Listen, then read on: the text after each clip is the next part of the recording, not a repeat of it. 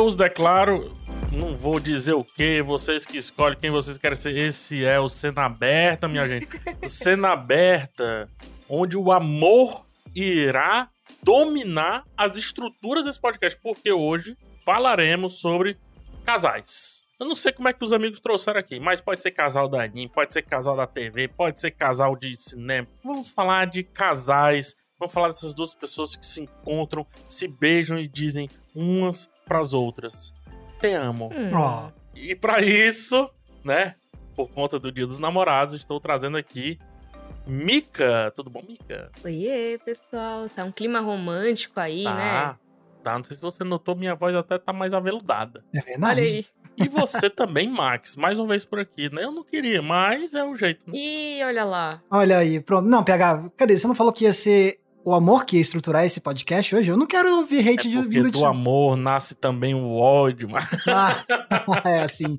Ah, nem no dia do amor no podcast eu posso receber um pouquinho de amor de PH Santos. É assim que funciona. Tá bom, na então. semiótica a gente precisa do quadrado perfeito. Eu tô trazendo o oposto do amor pra você. Tá bom, ok. Mas é isso, Max e Mika aqui comigo. E hoje, como eu adiantei, falaremos sobre diversos casais do cinema, da cultura pop no geral. Vamos tentar identificar alguns arquétipos aí, por que não? Como que esses casais influenciam na narrativa, seja do filme que estão presentes, seja das séries que estão presentes. Vamos discutir a partir de vários prismas e, obviamente, embalados aqui pelo Dia dos Namorados, né? Esse dia que muitos querem e outros têm. Ó, eu já vou avisando E- que hoje eu vou falar dos casais de um jeito muito menos entre planos e muito mais coração. É Tipo, ah, eu gosto desse casal por causa disso aqui, porque faz sentido isso aqui e tudo mais. Lógico que a gente pode falar também da parte de arquétipos e essas coisas, mas não é isso que eu vou me focar, não.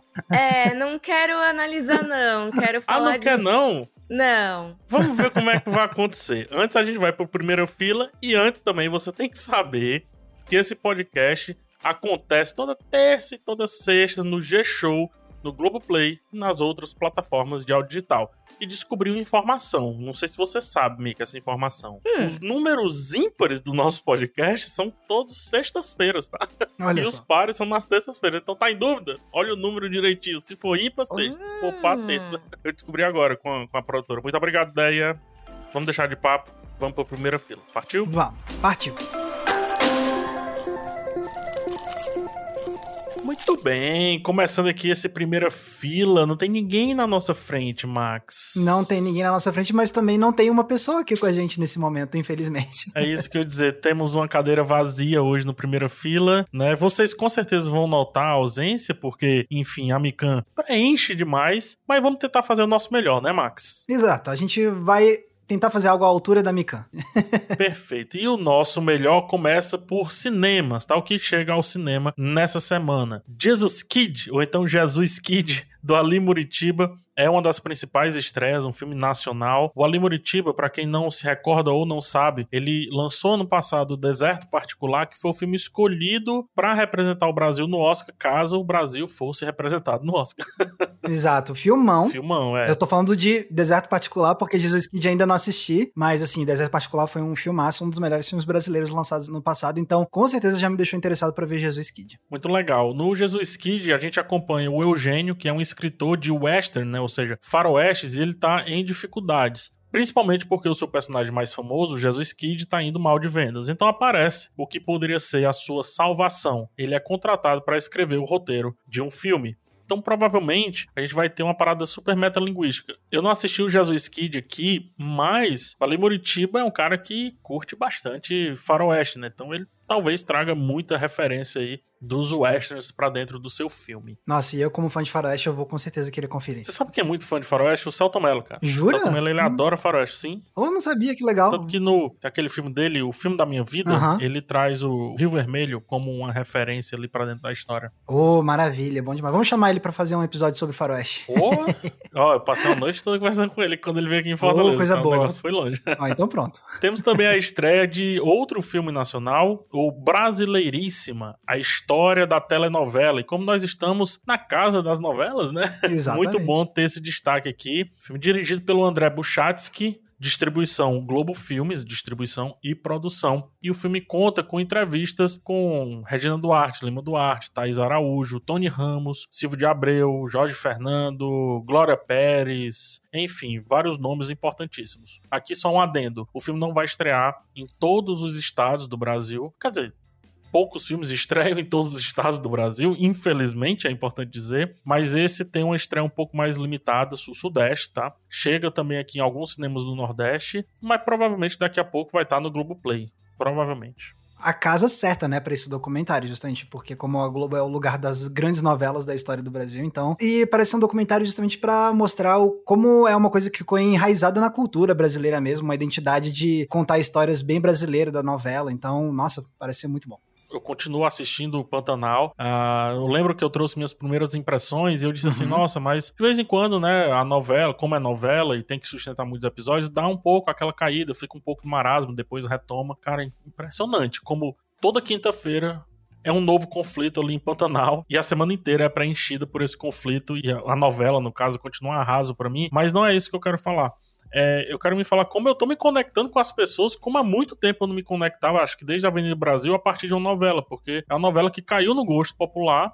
furou a bolha de quem só acompanha a novela, né, e tá no geral da cultura pop. Então, tô me conectando com muita gente, assim, tipo, colega de escola que tá assistindo Pantanal e querendo saber a minha opinião. Ah, que legal. Bem legal, bem legal mesmo. A galera viu o post do seu Instagram, você recebendo o bolo de aniversário de temático de Pantanal, e agora ficou associado. Pronto, a pessoa com quem eu vou falar sobre Pantanal é o PH. Acho que foi isso, assim. Não, eu pedi o bolo, que, que fique claro, não foi uma surpresa. Eu pedi, eu disse, ó, se for pra fazer um aniversário meu, que faça com o tema Pantanal. Muito bom. Mas vamos seguir aqui. Assassino Sem Rastro é outra estreia, filme do Liam Neeson com o Martin Campbell dirigindo, né? Martin Campbell que fez o Cassino Royale, o 007 Cassino Royale, e é o Liam Neeson aqui seguindo a carreira dele de ação, né? Filmes de ação. Fazendo a nova especialidade dele, que é o sexagenário em busca de vingança. É, eu ia falar de uma maneira um pouco mais agressiva, mas você é um cara mais elegante do que eu, então ficou bonito assim. E Jesus segurou na minha mão, então vamos seguir. Muito aqui. bom. Vamos pro momento Globoplay, tá? O Globoplay, você sabe, tem disponível para você fazer a sua assinatura. Importante dizer que todos os filmes que eram lá do aplicativo Telecine estão dentro do catálogo Globoplay, então dá uma olhada, porque pode ser que um filme ou outro te chame a atenção para além das estreias. E de estreias nós temos Sob Pressão, quinta temporada dessa série, que é um sucesso de público. Cara, impressionante. Tanta gente que gosta de Sob Pressão. É muito elogiado, cara. E assim, é, é o tanto de gente que já ouvi falando que é fã de Sob Pressão. E também, poxa, que é uma série com uma longevidade boa, né? Cinco anos. Não é né? todo seriado que consegue chegar na quinta temporada. Sim, sim. Nessa tem um rapaz chamado Lázaro. Lázaro. Ah, é? Conhece? O Ramos. Ele já participou aqui? Nosso amigo Lázaro Ramos, a gente pode falar assim, né? Sim, a, a série já estreou na semana passada, só que a gente não tinha essa info, mas trazemos agora essa informação de que já está disponível lá no Globoplay, tá? Law and Order chega às temporadas 15 e 16 entraram também. Nossa, falando em temporada longeva, hein? Em série longeva, olha aí. Temporadas 15 e 16 de Law and Order chegaram no Globoplay. Eu gosto do narrador dizendo lei e ordem. ah, muito bom. Lei e ordem. Tchum, tchum. É, tá disponível no Globo. Cara, eu tenho também um fandom muito grande, é impressionante. Falando em fandom, outra série que tem um fandom grande também é o Hospital New Amsterdã, né? Hospital New Amsterdã. Terceira temporada chega dia 8 do 6. Chegou dia 8 do 6 mais precisamente na quarta-feira passada. Assim, vou te falar, entre essas duas eu prefiro Sob Pressão, tá? Mas a New Amsterdã também acompanha esse hospital, que é o hospital mais antigo dos Estados Unidos. E, cara, a gente sabe como é que é a série médica, né? Só pegar a escola Grey's Anatomy. Todo episódio alguém fica ali na, nas últimas, aquela confusão. Só que essa série, ela traz mais ela se atualiza muito rápido, essa New Amsterdã. Então, por exemplo, a questão da pandemia, ela se foi muito rápido que ela pegou. Teve outras questões tipo de guerra, por exemplo. Ah, ela pega muito rápido. Ah, teve um mass shoot, né? Um tiroteio em massa, não sei o quê. Ela rapidamente na temporada seguinte já traz esse tema, sabe? Acho que esse é o ponto forte de New Amsterdã. Ah, e vai lembrar que então tem alguma coisa parecida também com Sob Pressão nesse sentido, porque Sob Pressão, inclusive, fez episódios que falavam sobre a pandemia do Covid e tudo mais, né? A gente não ressaltou isso tanto, mas Sob Pressão é uma série médica, para quem não conhece, que justamente mostra os vários desafios de quem tá trabalhando nesse hospital e eles conseguiram fazer episódio para falar sobre a pandemia. Então é um negócio que também tem uma agilidade muito grande sob pressão. E acredito que ainda volta um pouco para essa temporada 5, na temporada 4 teve, acho que volta um pouco mais nessa temporada 5. Vamos para Netflix, tá? Netflix nós temos a estreia de Peak Blinders, sexta temporada. E calculista Peak Blinders. Cara, essa série é muito legal, muito legal. Tem uns episódios assim, qualquer coisa de demorado, sabe? Eles ficam ali num lenga-lenga absurdo, mas cara, é impressionante como o começo, o meio, principalmente o fim das temporadas é um negócio acachapante, assim, acachapante se você curte aquela temática meio gangues de Nova York, você vai curtir Peak Blinders. Não tô dizendo na qualidade em si, até porque eu não gosto muito do gangues de Nova York, mas aquela temática das gangues, que depois virou a máfia, que definiram a cidade, por aí vai. Peak Blinders é muito interessante. E a série muda bastante, sexta temporada já tá outra coisa. Arremessando Alto chegou no dia 8 do 6, o um novo drama estrelado por ele, nosso querido e amado Adam Sandler, né? Exatamente, ó, então. Tá, só pra saber se era né, só pra saber se você tava no meu neck. Assim, ó, Adam Sandler é amado por mim quando ele tá fazendo drama, basicamente. Porque é aquele negócio, né? Assim, obviamente ele ficou muito estigmatizado por conta das comédias dele, mas quando o cara resolve fazer drama, ele manda bem, assim. Basta olhar o último exemplo que foi Joias Brutas, né? Que foi um baita de um trabalho que ele fez. Que eu sempre chamo de joias raras, sabe? Joias raras? Ah, não. Então ele tá chegando aí com esse Arremessando Alto, que é um novo drama que ele interpreta um olheiro de basquete que é muito azarado, ele não consegue ter muito sucesso. E aí ele encontra um jogador que ele acredita acredita que tem muito potencial de sucesso e aí os dois vão se juntar para mostrar que ambos merecem chegar à NBA. Então tá aí, é um drama esportivo estrelado por Adam Sandler. Jogar na NBB ninguém quer, né? É, Ficar por favor. Se, se, ele tivesse aqui no, no, Brasil, ele já estaria, ó, muito mais adiantado nessa carreira de olheiro. Muito bem, passando aqui pro Prime Video, nós temos a estreia de Meu Namorado Fake no dia 10 hoje, né? No dia do lançamento desse podcast, a estreia de Meu Namorado Fake. Olha, um filminho pra ver no final de semana dos Dias Namorados. Ah, estamos nele, é verdade, não tá me lembrando. É a inspiração pro episódio inteiro de hoje. é, não, é porque a gente grava em, em, dias, né, bem antes e tal. O que me leva a pensar, Max, que eu tenho que reservar um restaurante, tá? Muito, muito obrigado bem, pela lembrança. De nada. Já comprou presentinho também? Não.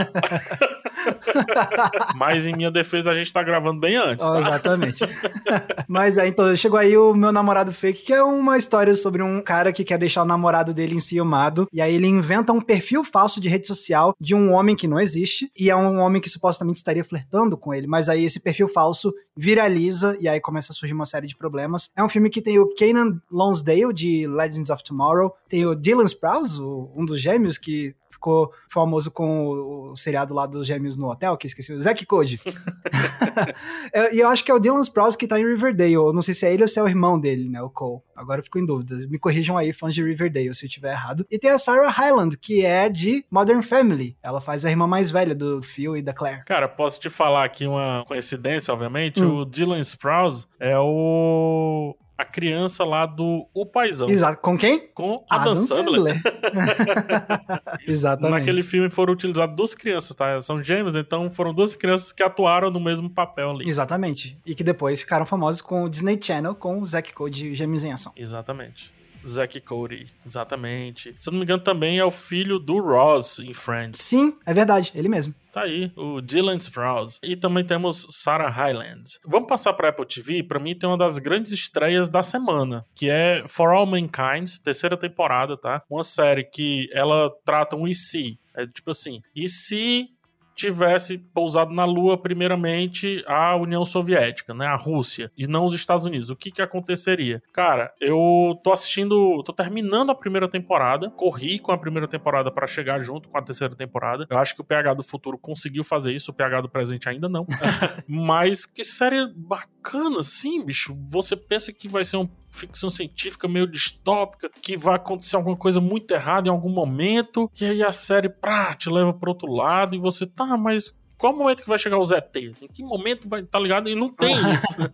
Sim, é mais uma pegada de drama é, mesmo. Cara, né? eu vou dar um. É um pouquinho de spoiler, mas é, para mim, a melhor maneira de vender a primeira temporada dessa série Sabe o Werner, que foi o alemão que participou do projeto de conquista da Lua lá dos Estados Unidos, né? Ou seja, do Saturno 5. Uhum. O Werner, ele é um personagem que existiu de fato, ele é representado aqui nessa série. Só que como os Estados Unidos pousaram primeiro na Lua, o Werner, apesar das contradições que ele tem na vida real, de ter participado do Partido Nazista durante a Segunda Guerra, de ter feito os foguetes que bombardearam Londres e mataram várias pessoas, que utilizaram mão de obra escrava, no caso os judeus presos, né, nos campos de concentração, como os Estados Unidos pousaram lá, esse cara não foi tão contestado assim, o Werner. Mas na série, os Estados Unidos pousaram depois da União Soviética, o Werner é completamente contestado. O passado dele é trazido. O Operação Paperclip, que é a operação real que aconteceu mesmo de utilizar cientistas alemães, foi aberto, sabe? Então, cara, só pra você mostrar como um detalhe muda um monte de histórias envolvidas ali nessa questão da corrida armamentista, da década de 80, da Guerra Fria, da corrida espacial e por aí vai. Série muito interessante, cara, muito interessante. Não, bacana, assim, eu sei que é uma série que muita gente tem dito que é um, um bom drama, e eu sei que, por exemplo, meu pai sempre foi fã da história do Pouso na Lua, ele assiste avidamente For All Mankind.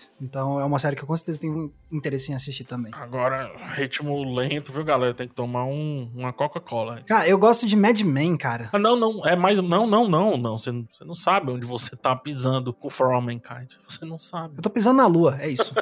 Tão lento quanto uma pessoa correndo na lua. Mas lentidão, isso não me afeta em série. Só deixa o aviso aí, porque tem gente que não consegue, não tem paciência, né? Disney Plus, grande estreia também essa semana, é Miss Marvel, né? Que vai concorrer aí pela primeira vez com outro conteúdo do Disney Plus. Eu quero ver como é que isso vai acontecer. Miss Marvel vai concorrer com o Kenobi. Kenobi tá chegando no seu quarto episódio, essa semana chegou no seu quarto episódio, Miss Marvel. Chega aí o primeiro episódio, né? Uma série um pouco mais jovem ali, do panteão da Marvel, de heróis da Marvel, talvez. Exato, é uma série que parece ser realmente mais voltada para um público mais adolescente e tudo mais, então. é, e eu levei um susto quando eu vi que tava estreando agora, porque justamente eu tô tão acostumado a Disney Plus lançar uma série original por vez, eu fiquei. Uai, pera, já? Ainda não- nem acabou Obi-Wan Kenobi? Que história é essa? Mas enfim, tá aí.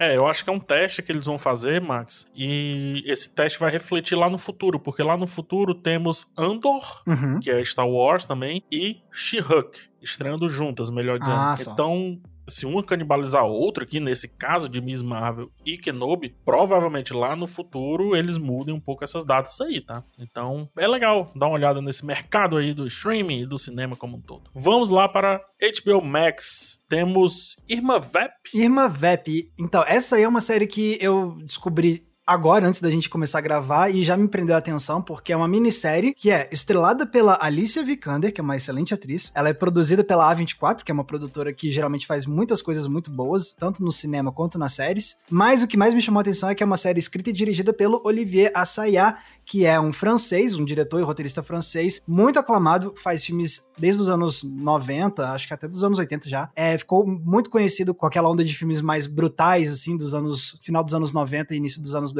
da França, né? E nos anos 90 ele já fez um filme de Irma Vep. Então ele tá revisitando uma história que ele já contou, só que agora em formato de minissérie. E nela a Alicia Vikander interpreta uma atriz que vai fazer uma refilmagem de um filme e aí a personalidade dela e a personalidade da personagem que ela precisa interpretar começam a meio que se misturar de uma forma meio perturbadora, então tem muito elemento de investigação, tem muito suspense, tem questão, me parece que vai ter questões mais de suspense psicológico também. Só pelo fato de ser com a Alicia Vikander e ainda por cima comandado pelo Olivier Assayas já me chamou muita atenção. Inclusive, recomendo, caso vocês queiram ver. Eu recomendei um filme dele no, no Entreplano já, que é o Espionagem na Rede. No final dos anos 90 ele lançou esse filme, que é um filmaço, muito bom. Eu recomendo dele o Vidas Duplas. Sensacional o filme. E não tão sensacional quanto, mas caso você curta essa temática mais agressiva, o Personal Shopper, que ele fez. Pra quem ainda diz que a Kristen Stewart não é uma boa atriz, tá? Personal Shopper 2015, talvez, por aí. É um filme interessante dele aí, tá? Eu acho que temos, né, com relação às estreias, acho que temos. No que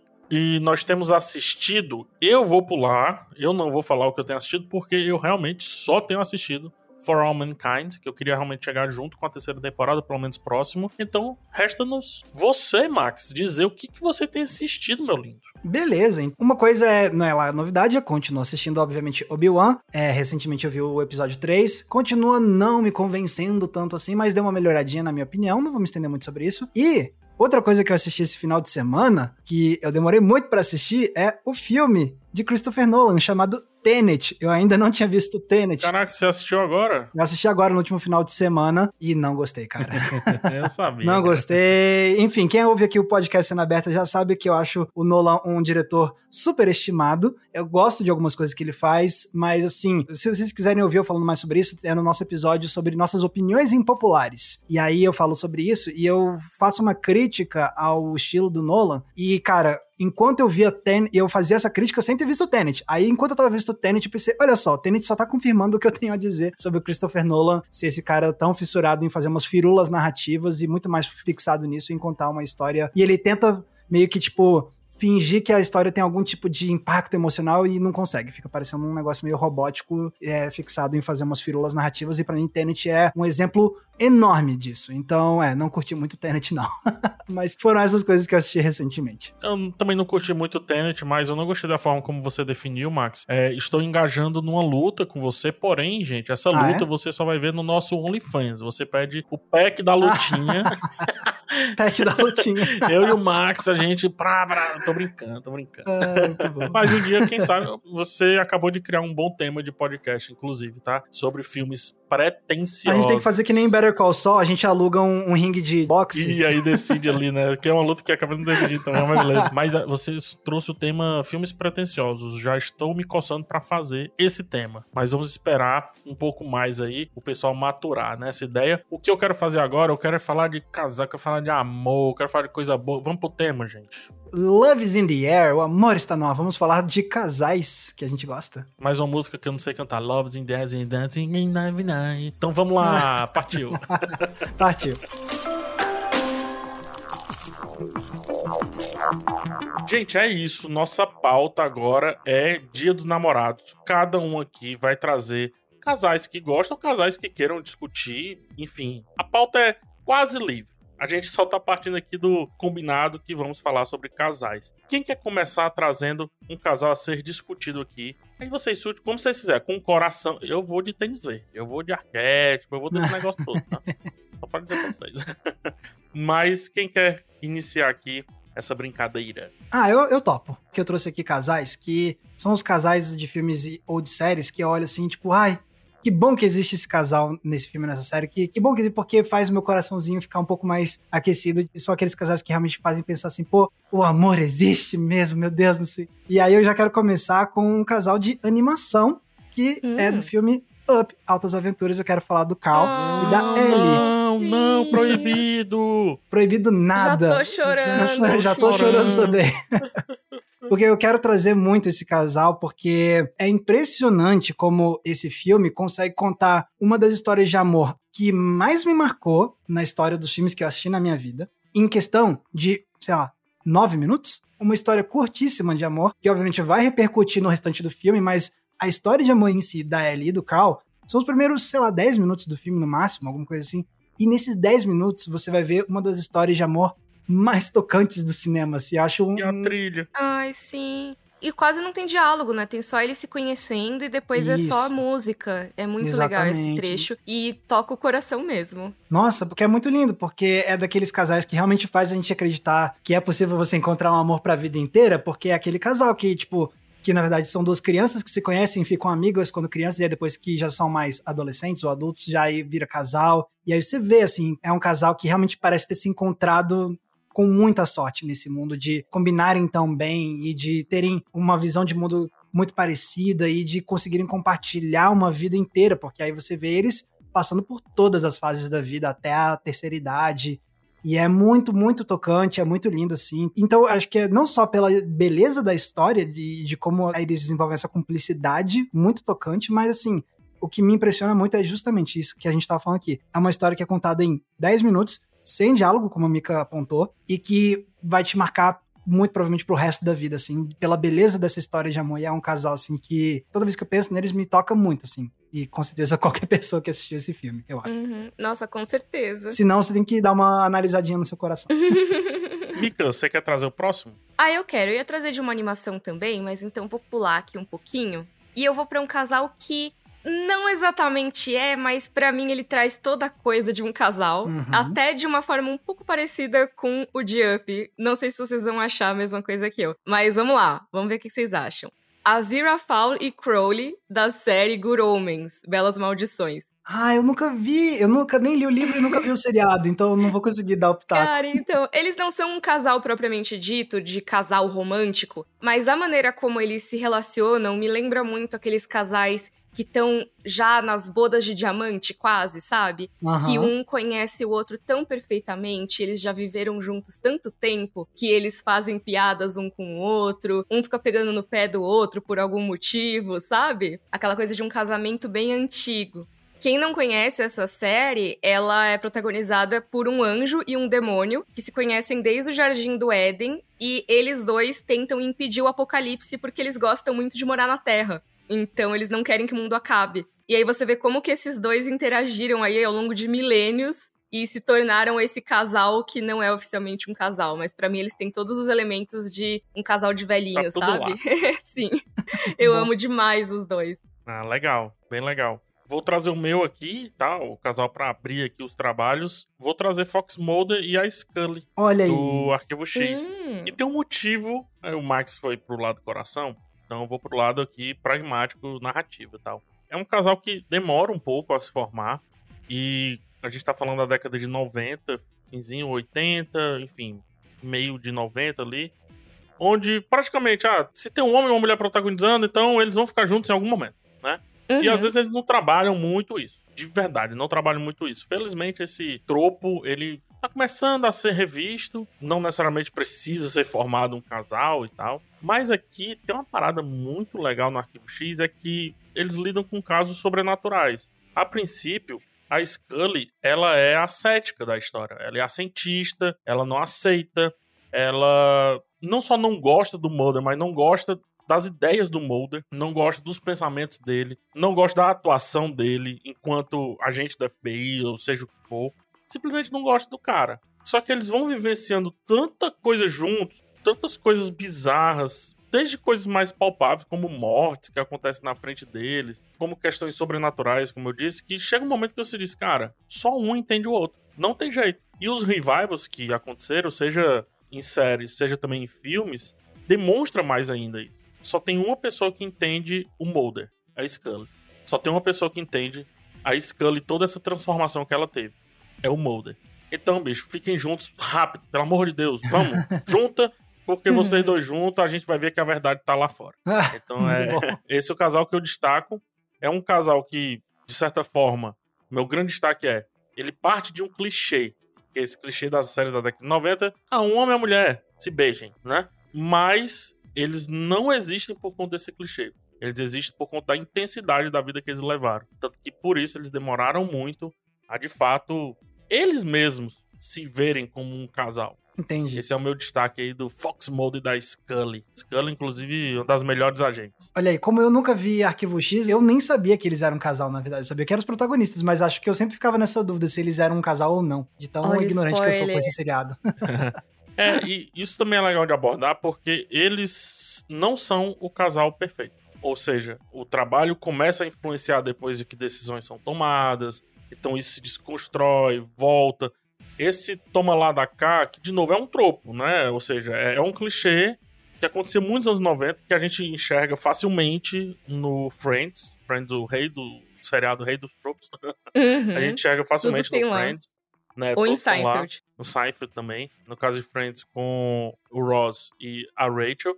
Só que não é nessa intensidade. Tipo, Ross e a Rachel vai muito pra questão da comédia ali, do tipo, ah, nós não estamos. We are on a break, né? A gente não tava junto, então separa, então volta e tal. E a gente meio que sabia o que ia acontecer, independente do que a jornada dissesse. Só que o Model Scully não é nesse tom. Eu não vou dizer pejorativo, mas nesse tom bobo. É num tom muito intenso mesmo, do tipo, imagina que eu e o Max a gente esteja fazendo um trabalho específico sozinhos e só a gente tá entendendo esse trabalho e só a gente tá vendo o que a gente viu. Cara, Max, bicho, na boa, é nós então.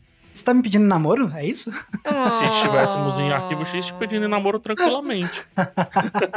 de tanto intenso que é a parada. Eu sou comprometido, PH, sinto muito. Por isso que eu tô dizendo, nesse, nesse contexto, é mais, muito legal você trazer esse tema. Sim. Porque nesse contexto não tem como eles estarem comprometidos com outras pessoas, por mais que eles tiverem tentado. Tão influente é ela, a, a força desse trabalho que eles fazem na vida deles, separadamente, por isso tem que formar essa unidade. Sim. Eu achei muito legal você ter trazido essa questão de como o Ross e a Rachel são meio que o principal casal famoso de ser, ah, vai ou não vai, né? É. Tanto que em inglês eles têm um termo pra esse tipo de dinâmica de personagem de casal que eles chamam em inglês de will they, won't they, que seria tipo, será que eles vão ou não, né? E que acabou se popularizando muito em várias séries, especialmente de comédia, que tem esses casais que fica esse e aí? E esse casal aqui vai ficar junto ou não? O famoso chove não molha. Exatamente. Porque aí você tem casos como o do Ross e da Rachel, que junta e separa, junta e separa, mas tem outros que às vezes fica tipo só no suspense, né? Não chega a juntar e aí você fica. E aí eu tô dizendo isso tudo porque um dos casais que eu gosto muito das séries, ele é clichê, ele é clichê, mas eu não tô nem aí, eu gosto muito, é o Jim e a Pam, de The Office. Ah, é fofo. É muito bom, porque assim, eles são talvez o casal desse tipo do, e aí, vão ficar juntos ou não, que eu mais gosto. Eu não sou muito fã, assim, de tipo Rose e Rachel, mas Jimmy e Pam eu sou fã, porque eu lembro que quando eu tava vendo foi um casal que realmente me deixou muito investido nesse suspense, entre aspas, porque não é um suspense, mas de tipo, pô, e aí? Tipo, de ficar, realmente torcer muito, porque eu lembro que quando eu via Rose e Rachel, eu ficava, tipo, vendo eles indo e voltando, mas eu não ficava necessariamente torcendo pra eles estarem juntos. Acho que pelo contrário, eu queria era que se explodisse os dois de tão chato esse Tipo vai. isso. tipo isso. Agora, como construíram a relação do Jimmy e da Pam em The Office é muito de um jeito que é tão bonitinho que realmente faz você ficar tipo, pô, vai, fica junto aí, fica junto aí, não sei o quê. Então eu com certeza coloco Jimmy Pam na minha lista de casais favoritos, assim, de filmes e séries, porque o jeito que a relação evolui me manteve engajado na história e depois, quando de fato viram um casal, eu também gosto muito de como eles mantêm a relação deles a partir desse ponto também. Eu acho legal, assim, os dois, porque eu fico vendo e, e fico imaginando assim, nossa, bicho, eles passam por muita coisa, né? Eles enfrentam muitas coisas. Mas a gente vê o antes desse casal. Uhum. E aí eu pergunto pra vocês: antes deles serem um casal, vocês chegavam a torcer para que sim ou para que não? Nossa, torcia muito pro sim. Eu já sabia que tinha, porque eu sabia daquele clipe que virou até um meme, que ela falando, ah, mas não é como se tivesse nada, não sei o quê. E aí eles marcam um date e ela fica toda derretidinha, assim. Aham, Ah, muito bonitinha essa cena. Eu acho muito fofa, eu já sabia disso, então. Ela é um é. personagem espetacular. Ah, olha só, então, eu quando eu vi The Office pela primeira vez, eu não sabia se eles iam ser um casal ou não. Eu não tinha a informação, então eu realmente ficava torcendo muito pra que eles virassem. é muito legal também como eles dividem a zoeira, né? Tipo, eles são muito cúmplices, né? Ó, PH, você tá me obrigando a trazer minha lista, assim. Olha aí, traz, traz, traz, traz, traz. Porque o outro casal que eu gosto muito, que também é meio clichê, mas o que eu gosto realmente, e que tem muito disso que você falou, é o Marshall e a Lily, de How I Met Your Mother. Na questão de como eles dividem a brincadeira. Porque, assim, tanto Jimmy Pam quanto Marshall e Lily são dois casais que o que eu gosto muito neles é que são relações que se baseiam especialmente num senso de diversão compartilhada, sabe? Uhum. Porque eu acho que fica muito cansativo depois de tantos anos você ver aqueles casais em seriados que, tipo, fica junto, mas aí fica, tipo, brigando e fica, tipo, É, Rose e Rachel, né? Ross e Rachel, que fica, às vezes, tipo, colocando um pra baixo o tempo todo, as coisas assim. Agora, quando você vê um casal, tipo Jimmy Pam ou Marshall e Lily, que não só, tipo, tem um senso de cumplicidade muito grande, mas também de, tipo, pô, vamos se divertir junto e a nossa relação é baseada na diversão, eu senti muito refrescante essa ideia de, tipo, pô, dá pra ser um casal super legal e que tá só se divertindo junto e que é a vida deles compartilhada é pra ser feliz mesmo, até nessas questões de, tipo, pô, vamos pegar uma peça junto ali no Dwight, pô, vamos fantasiado junto de um jeito engraçado nessa festa aqui, e por aí vai, entendeu? Acho que fica muito legal. Nossa, você trouxe uma reflexão pesada aí, viu, Max? Não Ah, sei é? se você viu, é, mas você tocou no assunto pesado. Tipo assim, não, pesado não, meu Deus do céu, eu vou morrer. Não, é pesado no sentido assim, nossa, vamos parar pra refletir nisso.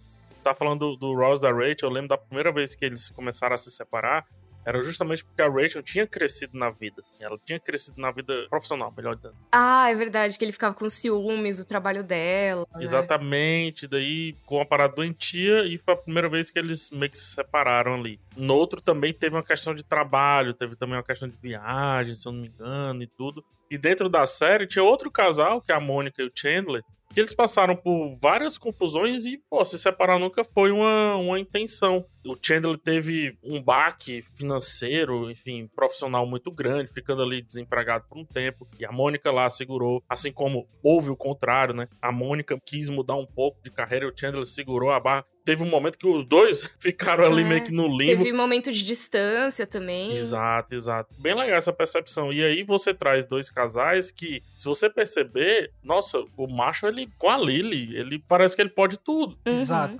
Nossa, parece que ele tem a liberdade de dizer assim: não, vou ficar aqui só estudando ela vai segurar a barra. Sim. E ele né? vai segurar dela também, né? E os dois se entendem muito. Isso que eu acho legal. Que além deles se divertirem juntos, tem uma cumplicidade absurda, sabe? É de muito tempo construindo alguma coisa, né? E de se entendendo muito bem. E Pan e Jim também, né? A Pam, ela cresce no sentido profissional e depois o Jim começa, não necessariamente a abrir mão nem a abrir espaço, é de reconhecer que, na verdade, ela é muito melhor. Então, meu filho, vai e tem outro momento que é ela que diz: Não, meu filho, vai. Pô, é muito legal como Rose e Rachel, pra mim, é uma representação terrível de casal na TV. E esses que você trouxe são excelentes, inclusive Chandler e Mônica, do próprio Friends.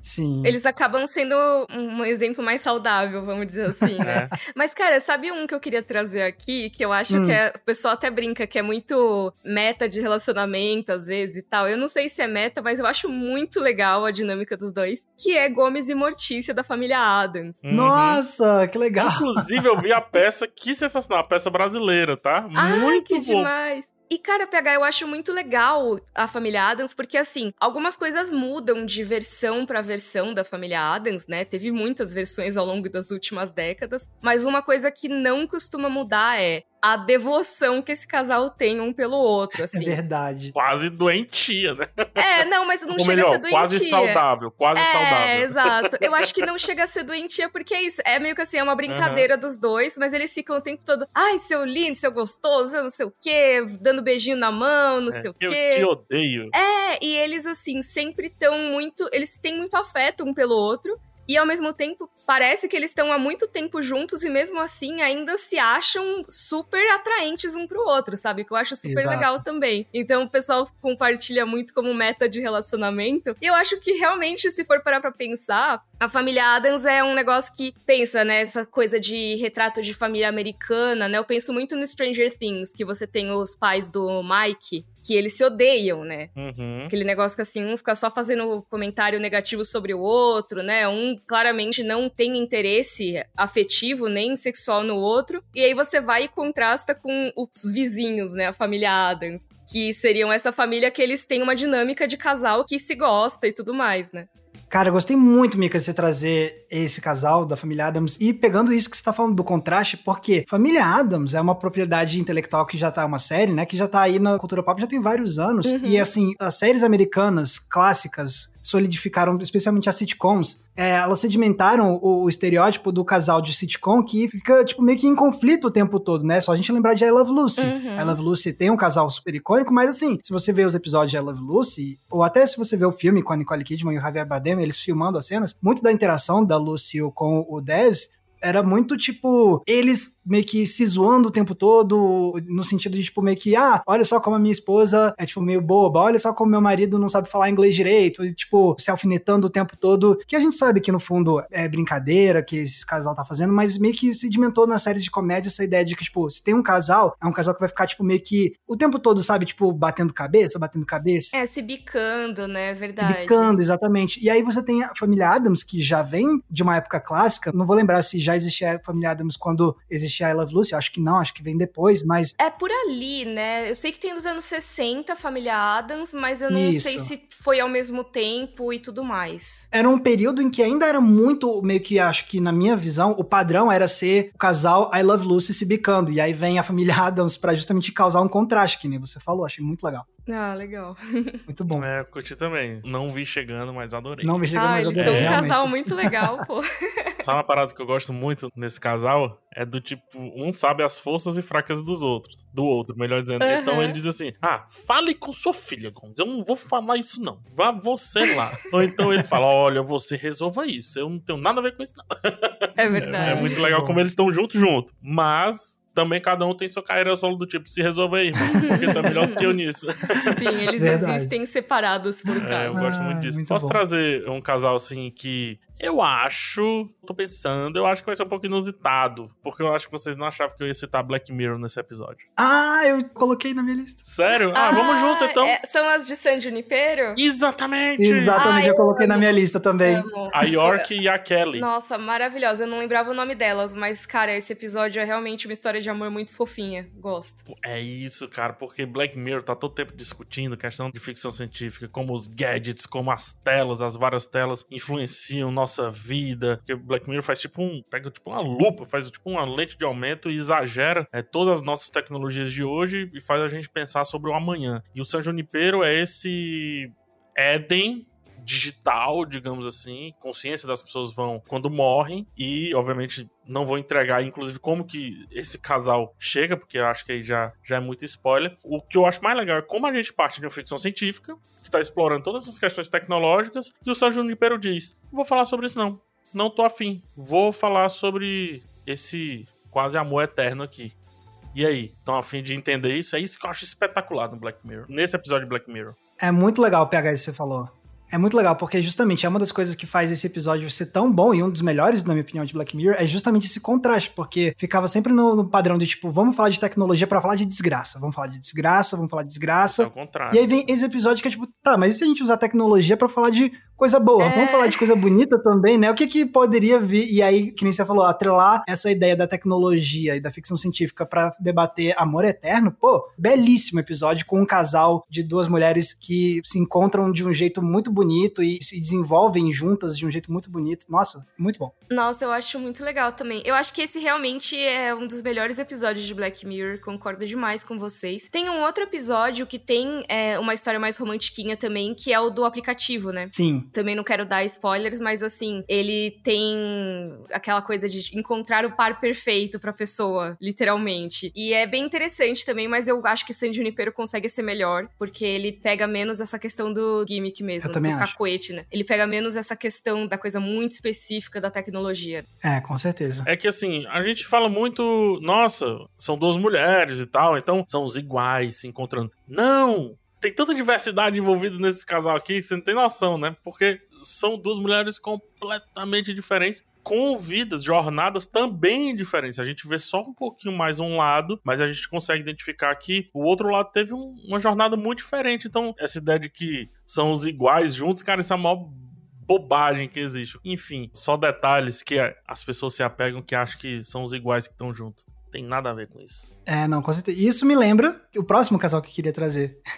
que é. E agora sim, eu vou ter que dar um spoilerzinho para quem ainda não assistiu Moonlight, ah. excelente drama do Barry Jenkins. Então eu vou ter que dar um spoilerzinho, mas é porque eu gosto muito de. Acho que é importante também falar desse casal. A gente vai acompanhar a história de um garoto negro que vai se descobrindo gay enquanto ele vai crescendo, e a gente vê ele em três fases da vida, na infância, na adolescência e na vida adulta. E no final do filme, ele vai se juntar ao Kevin, que foi meio que o primeiro amorzinho dele, assim, a primeira experiência que ele teve, né, com outro garoto, e outro garoto negro também. E, assim, eu gosto muito desse casal, e eu acho muito tocante o jeito que o filme acaba com o reencontro deles, porque eles passam uma infância muito difícil, um causa um trauma no outro, de, de, certa forma, os caminhos se separam e lá pro final do filme eles vão se reencontrar e o jeito que eles se reencontram é muito bonito, muito poético. A cena deles se reencontrando eu acho uma das melhores cenas de Moonlight. É um casal que me toca por vários aspectos, assim, pela questão do, desse amor que se reencontra, que se perdoa e se cura, porque eles reconhecem que eles são adultos, eles não são as mesmas pessoas, eles passaram passaram por novas experiências e essa ideia do tipo a, uma nova chance de talvez recuperar um tempo perdido, eu acho isso muito bonito também e que é uma promessa que parece nascer no meio desse reencontro dos dois. E aí é meio que o contraste do que você estava falando, PH, porque em San Junipero tem duas mulheres que são muito diferentes. Esses dois, o Sharon e o Kevin, eles passaram por muitas experiências parecidas, ainda mais sendo garotos negros e gays, então, tipo, passando por diferentes níveis de exclusão da sociedade, né? Então acho que uma das coisas que faz o reencontro deles ser tão bonito é esse negócio que é um pouco o que você falou de arquivo X, que é, é tipo... É do modo da escala. Eu te entendo que tu me entende, que eu sei que tu entende. Exato. Exatamente, que é tipo, pô, nós dois passamos por coisas que a maioria das pessoas com quem a gente conviveu não passou. E aí existe uma uhum. grande cumplicidade nisso também. É Bem legal, bem legal. Então é um casal que eu gosto muito. Também, também curto muito. Tem mais algum casal, Mika, que você queira destacar? Sim, eu tenho um casal que eu queria destacar, que é um casal que também é meio que um spoiler. Hoje tem aviso de spoiler, hein, pessoal? Uhum. Que é de She-Ra e as Princesas do Poder. Então, se você não tiver visto a animação, fica aí o aviso. Mas esse casal é um que eu cantei lá na primeira temporada. As pessoas, ah, não, gente, nada a ver. Ah. E conforme ia passando as temporadas, eu, gente, vai ter. um-" E aí teve no final da série a confirmação, e sim. É, eu tô falando de Adora e Felina. Que são, né? A Dora é a Shira e a Felina, nessa animação nova da Netflix, ela é a principal rival. E elas eram amigas desde criança, né? Elas cresceram juntas. Então, é aquele negócio, o pessoal fala muito daquele tropo de romance que é o enemies to lovers, né? Que é o de inimigos a amantes. Nesse caso, elas foram de friends to enemies, né? De amigas a inimigas. Uhum. E aí depois de enemies to lovers. Então, assim, foi de amiga pra inimiga pra amantes. Uhum. E o que eu gosto muito nessa, nessa relação, e eu sei que tem gente que vai ficar, ai, mas é um relacionamento tóxico. E sim, é super, porque a gente tá falando de uma vilã, né? E quando você tem vilão com mocinho, é bem impossível não ser tóxico. E de um desenho que provém de um desenho caricato, né? Exato, exato. Ninguém tá falando que é pra você ficar com pessoas assim na vida real, tá, gente? Mas é muito legal de assistir. É, eu sempre acho legal apontar isso, porque tem uma galera que às vezes confunde vida real e fantasia, né? Mas o que eu gosto muito nesse casal é como, às vezes,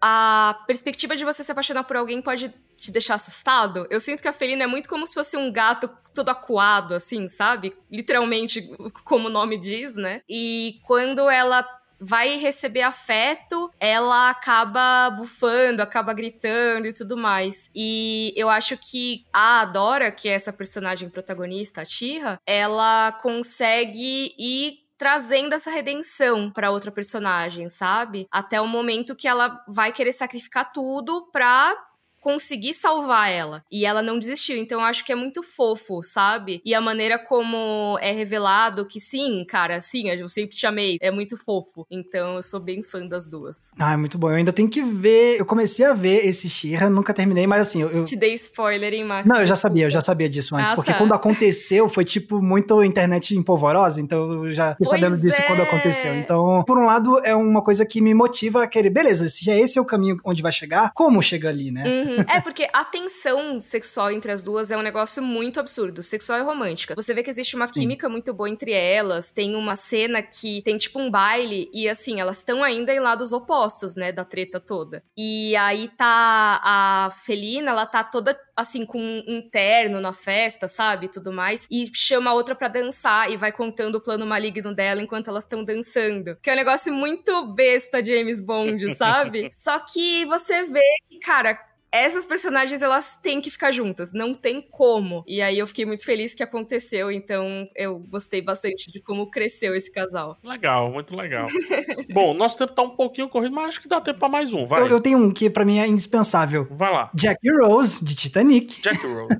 Tinha que ter traje. Gosto ah, muito. é verdade, não Gosto tinha como muito, não falar gosto deles, né? Muito, muito. Gosto cara. muito. Quem disse que esse casal é meloso não entendeu Titanic, hein? O negócio que eu gosto no Jack na Rose é que, assim, Titanic, ele trouxe de volta um tipo de filme que tinha morrido muito em Hollywood, que é o romance épico. Você Uhum. tinha lá E o Vento Levou, Assim Caminha a Humanidade, Doutor Givago. São histórias de amor épicas. E isso saiu de moda em Hollywood, e aí veio Titanic e trouxe isso de volta. E o jeito que se dá o romance do Jack e da Rose, eu acho que é muito um equilíbrio tão bom entre o amor que nasce nos pequenos momentos muito íntimos, mas que ao mesmo tempo tem um sentimento de, de ser um amor muito épico mesmo, porque ele tá envolto por esse evento histórico que mudou a humanidade, e você tem a personagem da Rose já mais velha relembrando, então você tem essa passagem de décadas que traz essa escala épica pro amor. E então, cara, eu gosto demais, assim, acho um excelente casal de, de cinema. Acho que tem outro ponto, né? De onde eles surgem, assim. Ela tava prometida, Uhum. literalmente. Quando eu falo prometida, ah, não, né? Porque ela ia casar. Então, não, é porque ela ia casar contra a vontade dela. Ela queria outra coisa pra vida dela. Ela queria aventura, ela queria desapego e tudo. A mãe dela queria que ela sentasse direita, a mãe dela queria que ela não cuspisse, a mãe dela queria que ela casasse com aquele homem, e a família precisava dessa grana, ela é quase um objeto e tal. E ela nega tudo isso, né? Ela desce, ela vai lá no porão encontrar a felicidade ali, dançando de pés descalços, subindo o vestido. Enfim, não me pertence esse assunto. Mika, se você quiser falar mais, fica à vontade. Mas só pra também dizer que tem a parada épica, mas olha de onde nasce. Nasce de uma parada muito forte. Não, eu concordo muito com o que vocês trouxeram. Eu acho que é muito. O épico tá no macro, né? Mas o relacionamento tá no micro, tá no olhar individual da Rose, né? Mas parte muito do micro, né? Do que a Rose quer, qual a personalidade dela, qual a personalidade do Jack. E eu acho que, como o Max tava falando dos romances épicos, eu acho que, querendo ou não, esse tipo de história se fortalece assim. Porque você vai contar uma história de amor além do tempo, amor além da história e tudo mais. Não dá para você fazer algo em uma escala muito grande. Você tem que olhar no pequeno para aplicar pro geral. Eu acho que Titanic faz isso de uma forma muito magistral. É isso, é a história de um naufrágio? É, tem toda a parte espetacular ali de naufrágio, uhum. mas você tem esses pequenos momentos que fazem toda a diferença. E realmente é aquela coisa do Jack ser a liberdade dela, né? Que ela nunca teve, no fim das contas, né? Ela teve que se acostumar com uma vida secreta, vamos dizer assim, Sim. né? Eu acho engraçado porque a gente até já citou esse termo uma vez aqui no podcast, que é um termo em inglês que é o Manic Pixie Dream Girl, uhum. que é a uhum. garota meio doidinha que vai mudar a vida de um homem. Aí eu já vi gente descrevendo o Jack como Manic Pixie Dream Boy. é mesmo, ele é o cara que vem para mudar a sua vida. Ele é o cara meio doidinho, assim, que vai fazer a, a pessoa com a vida regradinha mudar e tal, essas coisas. Obviamente isso aí tem muito detalhe para ser analisado, mas eu achei engraçado. Uhum. E só pra dar uma complementada, sobre o que você estava falando, Mika, sobre a relação do épico com o íntimo, né? É não só ver como esse íntimo vai se desenvolver em meio ao evento épico, mas também como ele vai ser testado pelo evento épico, né? No final das contas, se o final dessa relação, no final do filme, também ficou muito marcado na história do cinema, é justamente pela forma como o evento épico roubou esse casal de ter o amor que eles poderiam ter, né? E aí você vem um, um, senso de tragédia muito grande e que só amplia o drama, assim. É um jeito de amarrar o íntimo com o épico, assim, magistral. Aqui eu vou ser um pouco exagerado, mas só para fazer refletir, é para provocar mesmo. Que bom que ele morreu. Ela tenta fugir de uma realidade e encontra um homem que a ajuda a fugir dessa realidade. Só que quando ele sai, ela vive uma vida muito plena, porque o filme até conta isso, não mostra, mais conta. Pô, ela, ela viveu uma vida plena, cara, viveu muito massa. Ela precisou daquele homem, talvez, para sair daquele momentinho ali, mas foi ela que saiu de fato. Entendeu? Então, quando ele se vai, é, talvez ela cresça e, e, realmente assuma de fato a vida dela, que é essa discussão do Titanic. Do tipo, não, mãe, a vida é minha, ou, pega o beco aí, sai fora, deixa eu cuidar das paradas. Beleza, tinha o Jack. Uhum. Mas se não tivesse o Jack, já tinha ela e bastava. Então quando ele vai, tipo, ela passou a partir dali a se bastar. Ele foi meio que o catalisador desse processo de independência dela, né? Exatamente, tanto que é ela que consegue apitar com toda a força para que o barco volte a resgate, ela que se esconde, ela que muda mesmo, é a essência dela, por isso que ela não tava lá na lista de sobreviventes e tudo. Então assim, só para mostrar como é ela. Tipo, a gente tá falando do casal, obviamente, mas é ela, o protagonismo desse negócio aqui desse filme é ela. Tudo em cima da vontade dela. Se não fosse, ela estaria lá com aquele outro cara idiota, sei lá como, entendeu? Uhum. Enfim, só uma provocação. Ah, nossa, vários casais. Caramba. E eu acho que não faz sentido a gente ter o balcão da locadora hoje, né? Porque a gente citou muitos filmes, a gente citou diversos filmes. Vários que seriam muito balcão da locadora, inclusive. Exatamente. Então, só pra fingir que tivemos um balcão da locadora, de tudo que falamos aqui, Max, qual o seu preferido? Só pra indicar, ah, não, esse daqui é imprescindível, vai. O imprescindível para mim é o Titanic. Perfeito. Para você, Mika? É, realmente eu acho que o Titanic é imprescindível, mas, ó, já que eu recomendei muita série, posso trazer um filme, vai muito rapidinho, e aí eu nem, nem, vou explicar por quê. 10 coisas que eu dei em você. Hum, reassisti outro dia. Ah, legal. é bem, bem legal ver a dinâmica de casal, né? Tudo é Shakespeare, nesse caso é mesmo. Sim. E você, PH? Eu acompanho o relator com o Titanic, mas queria muito que o pessoal assistisse o San Junipero, não do ponto de vista tecnologia, etc. Tecnologia do mal, melhor dizendo. Tecnologia que pode trazer coisas pro bem também, né? Então, acho que ficam aí as indicações. Foram muitas indicações, quase como um grande balcão da locadora. Gente, quero saber como que eu posso encontrar vocês nas redes sociais. Quero saber como é que eu acho a Mica. Você me encontra no YouTube no Twitter como Mikan, com três N's no final, e no Instagram como underline Miriam Castro. Lá no TikTok é underline Mikan mesmo. E o Max, tá por onde? Eu tô lá no YouTube com o meu canal Entre Planos, tudo junto. E vocês me encontram tanto no Twitter, quanto no Instagram, quanto no TikTok com a mesma arroba que é Max Valarezo com um Z somente. E você, PH Santos? E você me encontra com o PH Santos no YouTube, no Instagram, no TikTok, no Twitter, em todo canto. Mas o principal mesmo no YouTube, dá uma buscada por lá. Esse podcast, você pode namorar com ele, digo, você pode encontrá-lo no G-Show, no Globoplay, em todas as plataformas de áudio digital, tanto na terça quanto na sexta. Na verdade, todo dia, mas terça e sexta tem episódios novos para você. E desejo para vocês um feliz dia dos namorados, que os casais se encontrem, se beijem, de preferência, dividam aí uma boa pipoca com um bom filme ou uma boa série. Combinados assim? Combinado, Gostei. gostei. Então vamos lá, gente. Tchau, tchau. Sejam Tchau, felizes, gente. por favor. Tchau, até mais.